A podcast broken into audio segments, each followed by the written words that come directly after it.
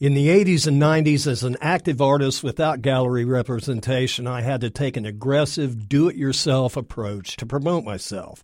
There were no cell phones or computer programs for digital design. Posters and mailouts were hand drawn, silk screened, and especially in the 80s, cut and pasted. I had plenty of practice with the latter as I had started Public Threat, a monthly punk rock fanzine with a partner down in New Orleans in the early 80s. I enjoyed the daily challenge of putting that rag together and making each issue more important than the last. I got good at it, too. It was picked up by clubs and record stores. We spun punk albums on WTUL FM radio by invitation occasionally.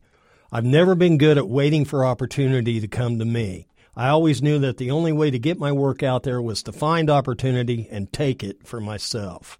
Moving back to Wichita in 1991, I found many artists who were busy doing the same thing. They were more active here than in any other city I'd lived in. I made many friends and together we taped up flyers and formed press packages that we hustled over to Bud Norman at the Eagle in hopes of a mention in Friday's edition.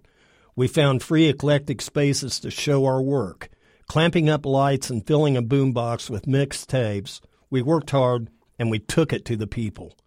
The sense of community was huge and great, and memorable things got done.